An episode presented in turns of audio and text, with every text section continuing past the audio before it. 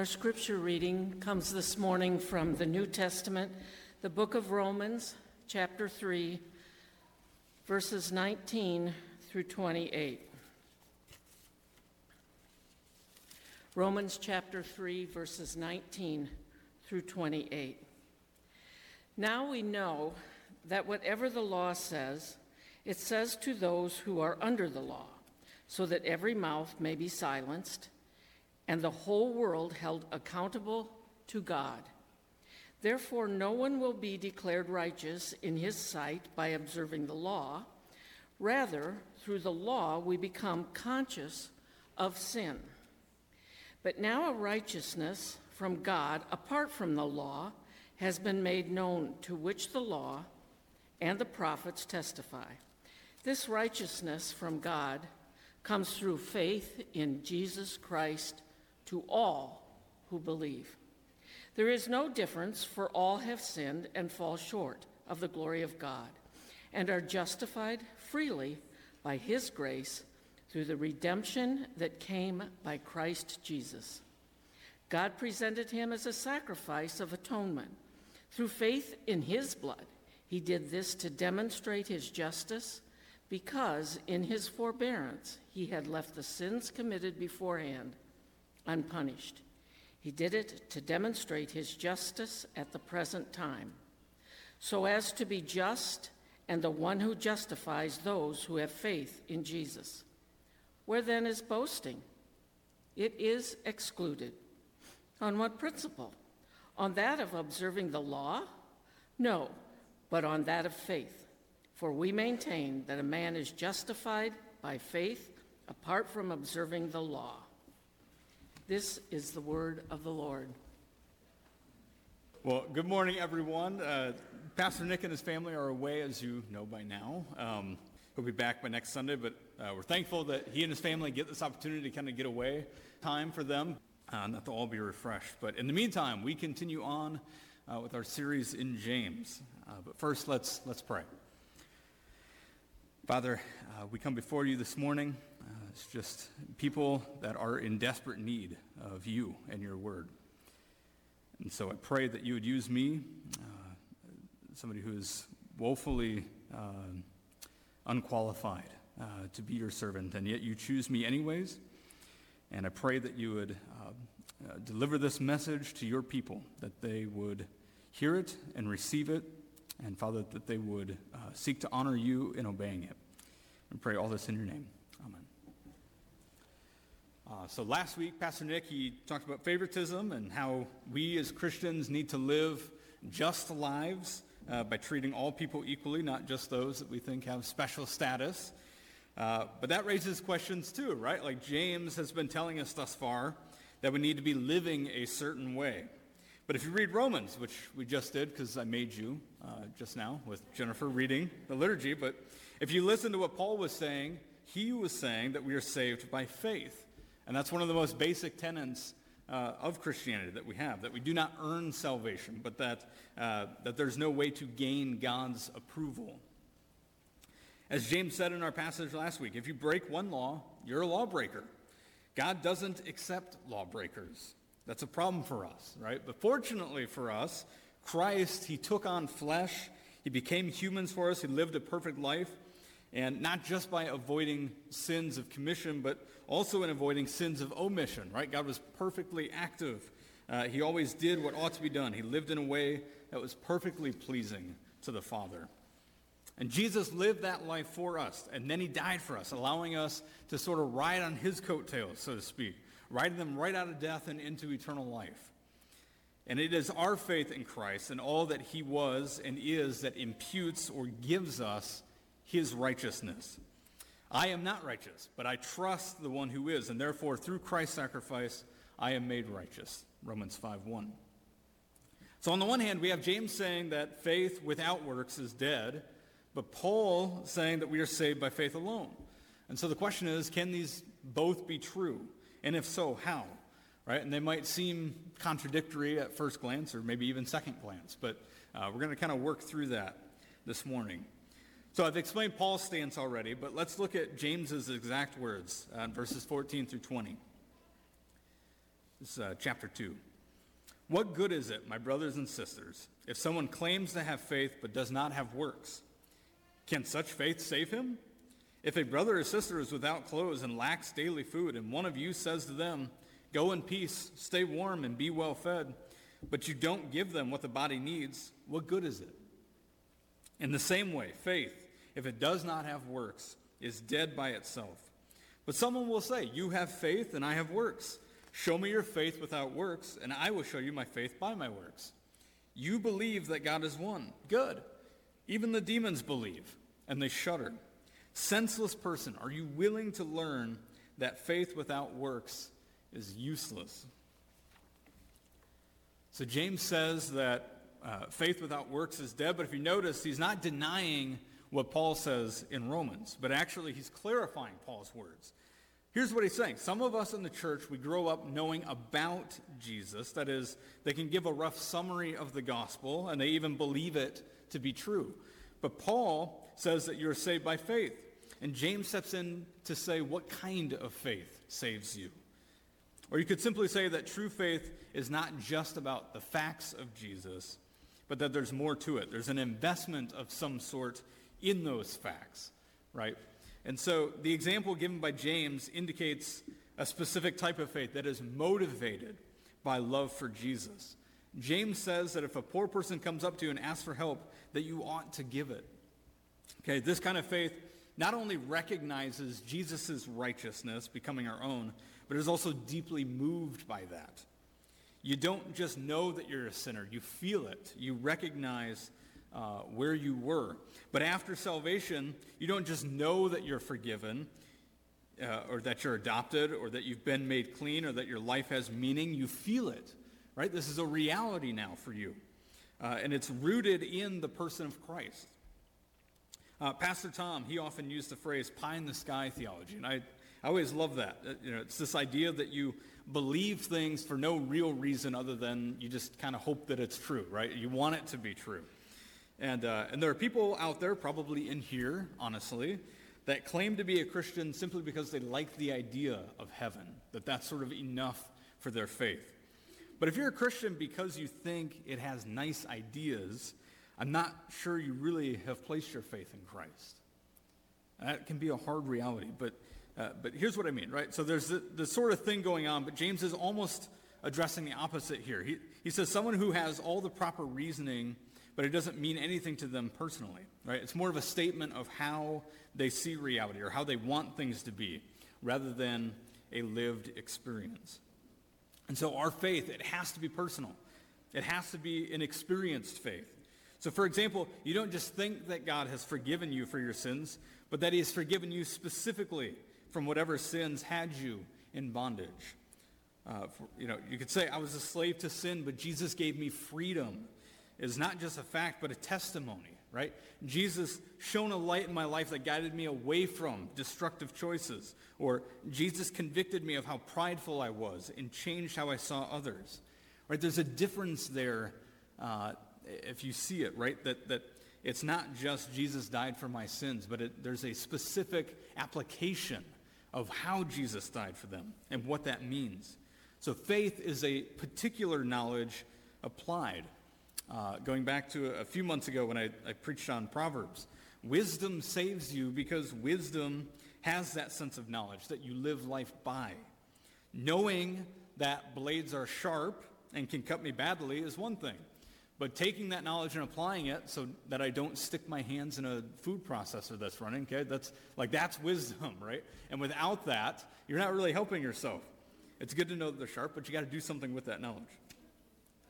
So, in the same way, James is saying that your faith must be real and authentic and personal. And that if it is, you will live differently. You will live out of that understanding. So, he's not denying Paul uh, in saying that we're saved by works. He's just saying that the kind of faith uh, will lead to works.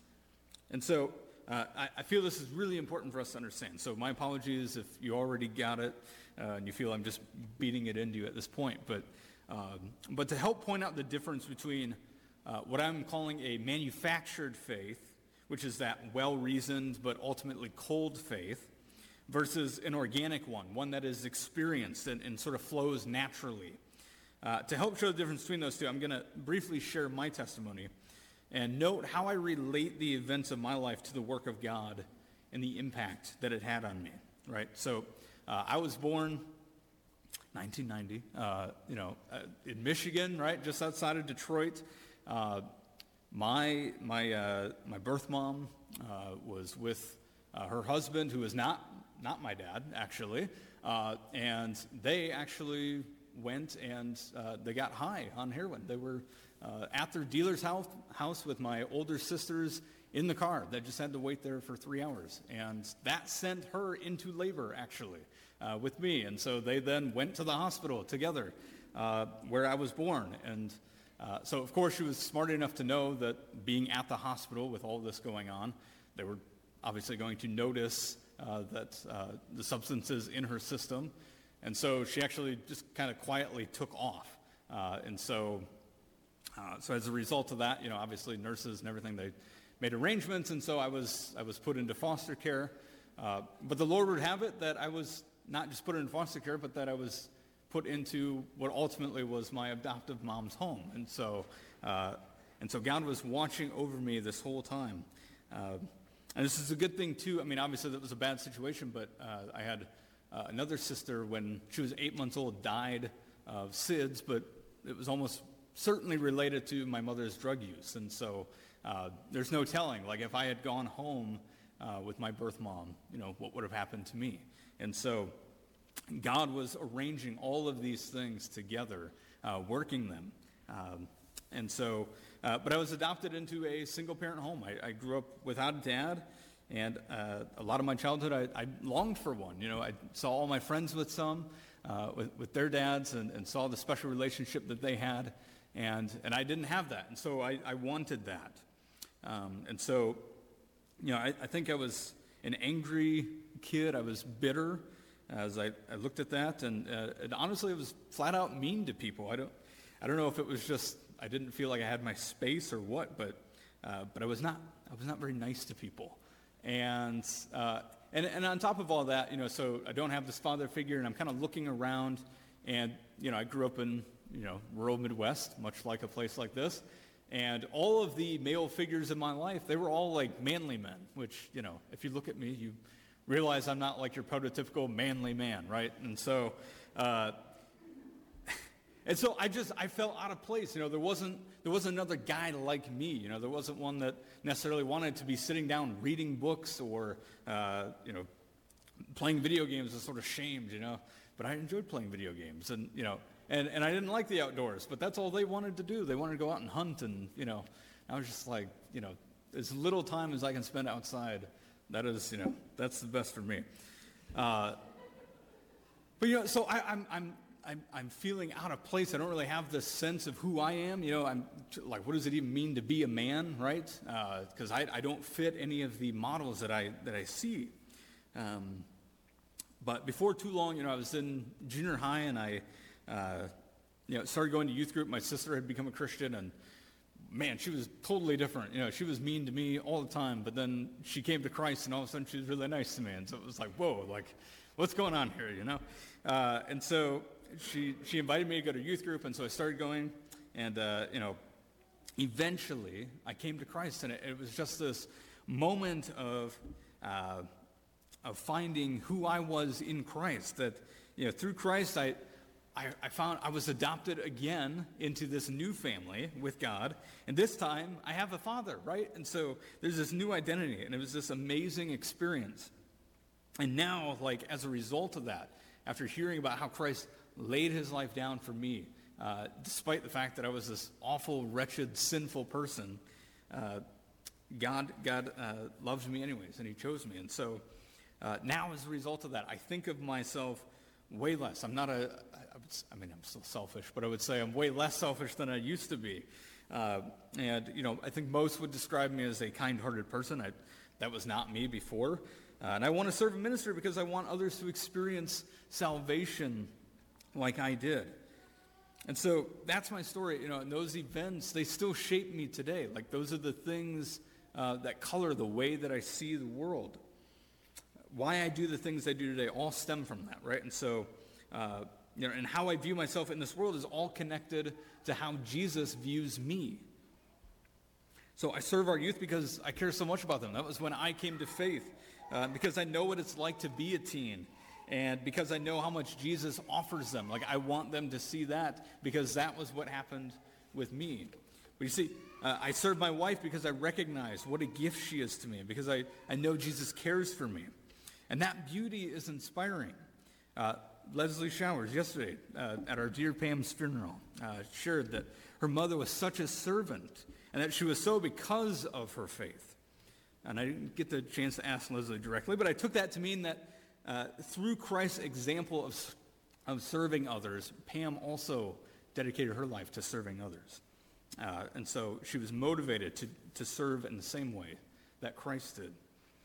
And so getting back to James then, right? Like having this authentic faith, this true faith, is like making sense of your world through what Jesus says. So when James brings up the objection some might have that, that their faith is lived out in their mind and doesn't need to be lived out with their hands, he says, even the demons believe in God, okay? Even the demons believe the gospel, okay? So think about that. Like, in what way is your faith different than Satan's? And if you don't really have an answer for that, then, you know, that's a red flag.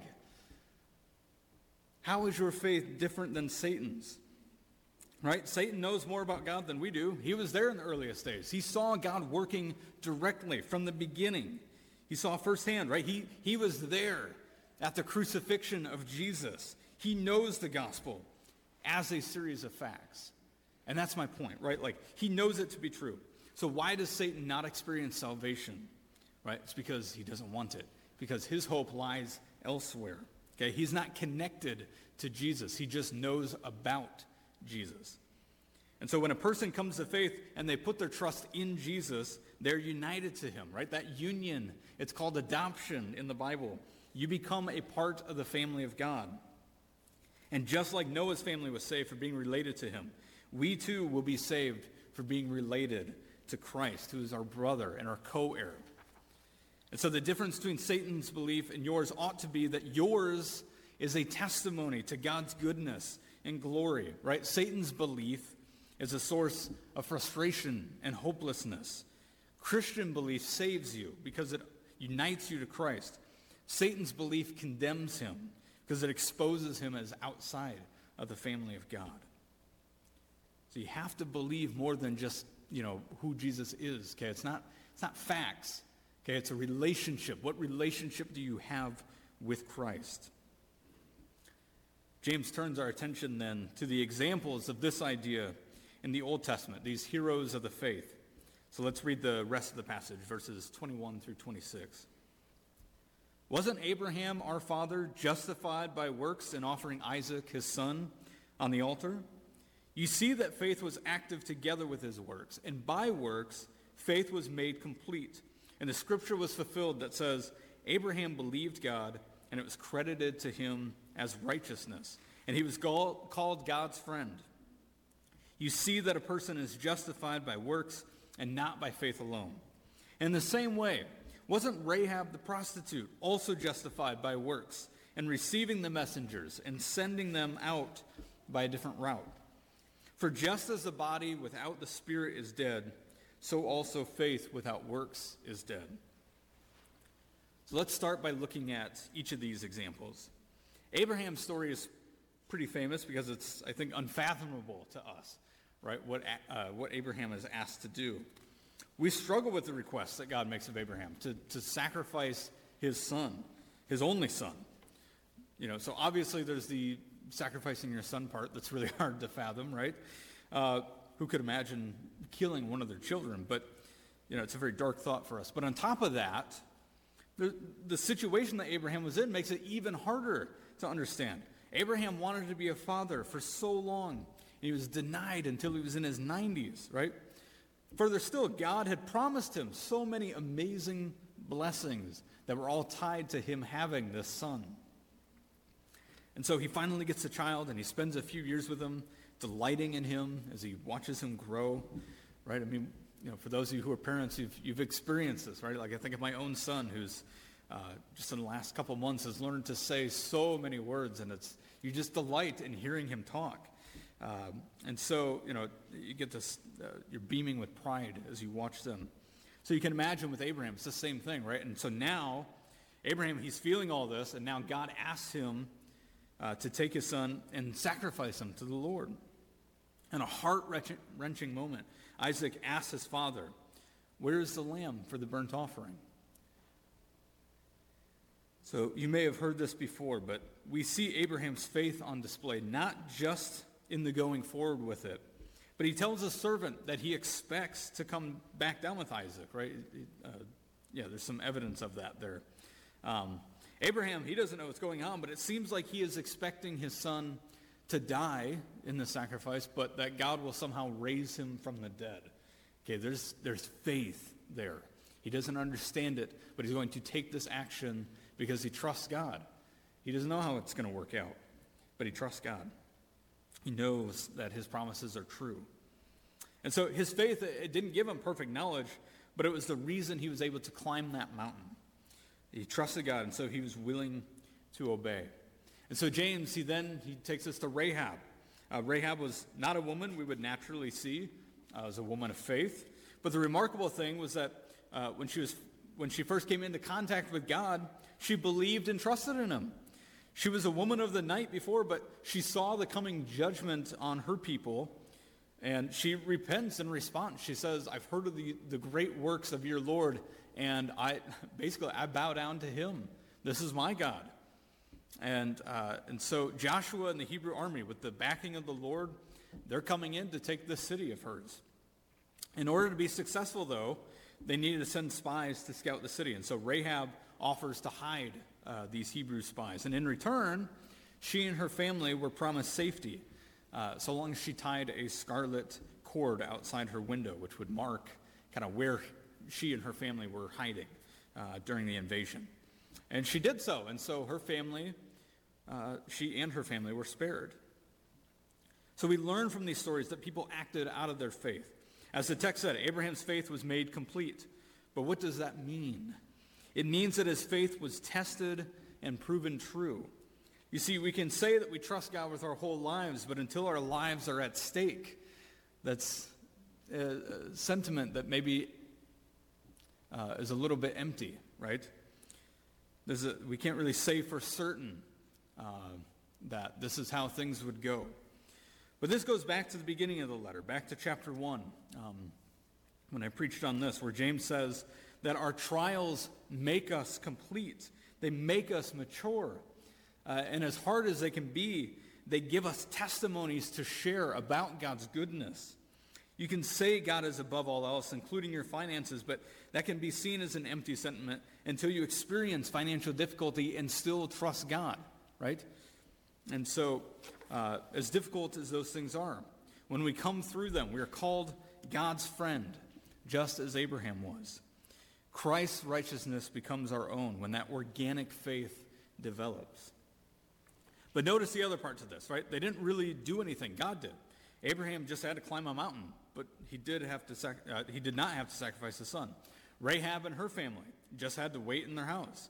This is not a faith that is necessarily without doubts, right? They might have been questioning as they're going through this. You know, is God really going to come through? Uh, a friend of mine reminded me of an example given by D.A. Carson that the people during the Passover, okay, they were saved so long as they had the lamb's blood over their door, okay? And so uh, some people may have put that blood up thinking, man, I have no clue if this is going to work. I just, you know, I don't know.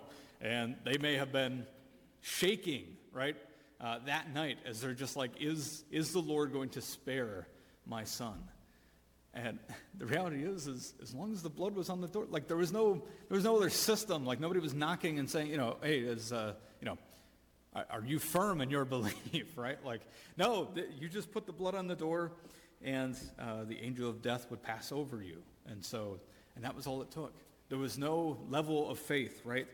Um, and so it is with you. Okay, you may find your faith to be weak, but as I said last time I preached, your faith is in a strong God, no matter how weak you are. Jesus is enough to overcome your weakness. Is he not? As I said last time, you just got to get in the boat and allow him to take you to shore. So let's get to the main point of James here then, uh, in this passage. Our faith must create in us a natural outpouring of all that God has shown us. So going back to that poor person asking for care, will you show them the care that God has shown you? James is upset in this passage because uh, this is not a minor issue. It wasn't then, and it certainly isn't now. As you know, you know I work with our young people, uh, and one of the biggest hangups that the younger generation has with the older generations uh, is Christians being hypocritical. Okay, they say, oh, you know, you say, yeah, we, we need to love everyone, we need to care for them, but then they look around at Christians and they, they don't always see that happening. And so they then doubt, is this, is this faith real? Is Jesus real? Uh, and so our young folks, you know, for whatever flaws you, you think they might have, they are incredibly in tune with people. And they can sense when you're being inauthentic. Uh, and they'll call you on it, as I'm sure some of you are aware. Uh, they have a good nose for hypocrisy. And so they, they see a lot of Christians claiming to care for the poor, but they don't always see a lot of action actually happening to uh, take care of the needy. Uh, and so I'll, I'll, say more on that in just a second, but I do also want to kind of push back a little bit on uh, some of the younger folks here, or at least what I see with some frequency, which is they make the mistake of equating a person's uh, political philosophy with care for the soul. Uh, and so this is wrong for two reasons. Number one, the action uh, of voting, for example, right, that's only a small part of caring for the needy. Okay, some young folks make the mistake of thinking that because they voted for policy X, Y, or Z, that they've done their part. They've, they've taken care of the poor. And the Bible would actually say, you know, I mean, this is sort of a foreign concept to the Bible, but the Bible would say that, like, we personally need to be involved, that we need to be uh, uh, caring for them. And so voting may or may not be a good thing. Uh, voting for a particular thing may or may not be a good thing. But uh, regardless of what you're doing politically, like, you should be actively engaging with, with the needy. Okay, you need to be uh, taking care of the people that come in your path. Uh, and so uh, the second point then that I, I would say to our, our, younger folks is that you know a person may be directly involved in a way that you're unaware of. Uh, I, I, think of a, a, friend that I have uh, on social media who uh, is not shy about uh, posting all of his right-wing conservative policies. He, you know, he champions them. He says this is what we need to do. And so I, I see frequently uh, some of his liberal friends that will go on there and just be like, well, you know, you're a Christian. Like, how could you possibly vote for this thing? You know, how can you support this? And so uh, they see some hypocrisy. Uh, and what many of them don't know is that, you know, this is a guy that I know from serving together uh, at that ministry in Chicago, working with men who were prostituting themselves. I mean, this is a guy who is out there at 2, 3 in the morning in Boys Town, going out, grabbing coffee with his people, uh, listening to their stories, caring for them, right? And so, you know, I'm not, I'm not here to say whether he's right or wrong in his political policies, whatever his opinions are. I'm just here to say, you know, I think that should color how we view things, right? Like, this guy is actually out there doing things for the poor, for the needy, right? And so, you know, who are we to say, you know, I, I just think we make too much of that. We need to be careful with that. That said, our young, young folks, okay, they do have a point. Regardless of what opinions you, you have on politics, I, I see a disconnect between how believers see the needy and how Jesus does. Like, man, I, I don't care how you vote, right? Like, but like, how do you see those people that you're voting for policies on, right? Do you see them as entitled, lazy, good for nothings? Because if that's, you know, if that's the case, at that point you're in sin, kind of regardless of what awesome policy you're voting for. You are in sin because you're not seeing people the way that Jesus does. Uh, and so, you know, again, forget voting. Like, even if you're su- serving at the soup kitchen, if you're looking down on the people that you're serving, you're doing it wrong. like you, you're forgetting your own testimony. You need to remember what Christ has done for you so that when you look at other people, you recognize them uh, as, as people that, are, you're, that you're not better than, right? You're on the same level. And uh, to do otherwise is to deny the things that, that Christ has done for you. Uh, so this comes back to our identity in Christ, right? Knowing who we are and where we came from. Uh, God frequently reminds his people that they were once dead, that they were slaves, that they were foreigners.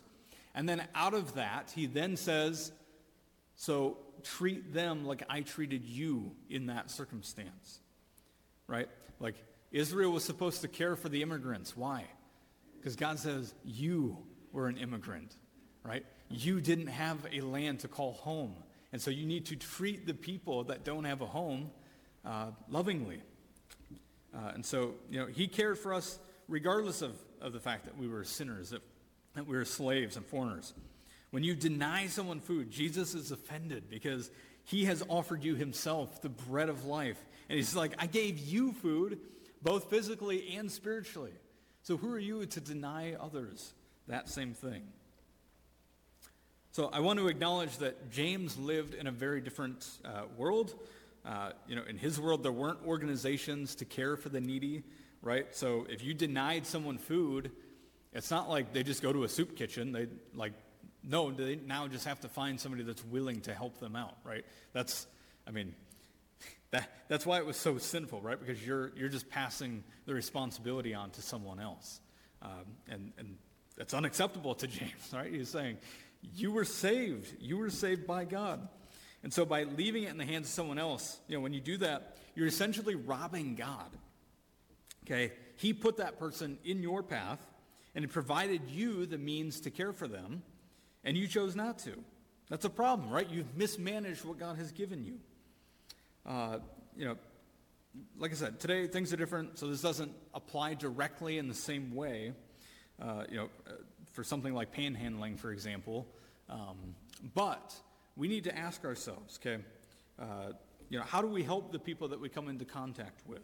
Okay, what is my responsibility in this circumstance? Okay. Uh, too often we want to just pass it on, you know. Uh, I'm not going to help you. You can get help elsewhere. Uh, you know, as Christians, what is my responsibility? But anyways, sometimes uh, there are different ways to tackle an issue, and we shouldn't get caught up in only seeing one way. But how do we care though? Some of you struggle because there's so much out there that's wrong with the world, and you get discouraged. You're like King Theoden uh, in Lord of the Rings, who says, you know, what can man do against such reckless hate? And so quickly, I'll, I'll say this, in closing with this. You weren't meant to know every ill of the world. And you couldn't if you tried anyways, right? We live in an information age where we know what's going on all around the world at all given hours. But we can rest in the fact that God has only called us where we are. Uh, from there, it becomes practical. You can't help everywhere, so help somewhere, right? I don't think you need to go hunting for opportunities. Like, there's plenty here. If you're not seeing any, like, leave your house, man. I don't know. Like, they're, they're out there. Uh, and listen for the things that break your heart, okay? when driving around Rockford, if you're just constantly like, man, you know, I just, I see these single mothers, they're in tough situations, like, that might be God calling you to do something about it, right? And I don't know what that is. Maybe it's just volunteering at the pregnancy care center or something. But, but you know, listen to the ways that God is speaking to you. Address them. Don't ignore them. Don't just feel bad. That's not helping anyone, right? Do something about it. And simply see every opportunity put before you as a means of ministry. Ideally, every person we encounter with should get a glimpse of Jesus. And we don't need to make some huge gesture every time, but a simple awareness of who we are uh, and, and, and you know, where we are. Jesus was raised from the dead, and so have all his followers, right? We've all been raised from the dead. Okay, if you became a Christian, it was because you were dead in sin and God raised you. And so now we need to proclaim that gospel hope and joy to the world through our faith inspired actions. Let's pray. Father, we are thankful for you, for a God who cares about us, who loves us, who sees us. Father, you see us for who we are. You see us as sinners, as people who rebel against you, and yet you chose to save us anyways. You laid down your life for us. We are thankful for your word and for the ways that it convicts us, Lord, that, that it shakes us out of living passively in this world, but instead calls us to live actively for you. Father, I thank you for the testimonies that you've given us. Lord, personally, for my life, all the ways that you were watching over me and guiding me to this moment here and now, and for the ways in which you've guided everyone that's here to the here and now. Thank you for the, the wonderful uh, saving work that you've done in the hearts of the saints here. Father, we pray for the humility to serve, Lord, that we would not see others uh, as lower than us, Lord, that we would recognize, as D.A. Carson said, that we're all beggars, that Christians just know where to find food. And so, Lord, help us to treat others the way that you would treat them, that we would offer them, show them where to find the living bread. And I pray that you would reveal opportunities for us that, that we would see just in our regular, everyday life, that you would point out the ways in which we can be serving, the ways in which we can be demonstrating Christ to the world. And I pray uh, also for the Holy Spirit to give us the courage to actually carry out those actions, to actually do the awkward thing and go up and talk to the homeless person, or to have the courage to sign up and volunteer at a ministry that's near and dear to our hearts. Father, and I, I, I thank you for the reassurance that we have of our faith. Lord, that we will inevitably fail uh, in these regards, that we will inevitably uh, deny someone the love and kindness that you've shown us. And yet, through Christ, your, uh, his righteousness has been imputed to us. And we can stand on solid ground even when we fail. And so we thank you for that. We pray this all in your Son's precious name. Amen.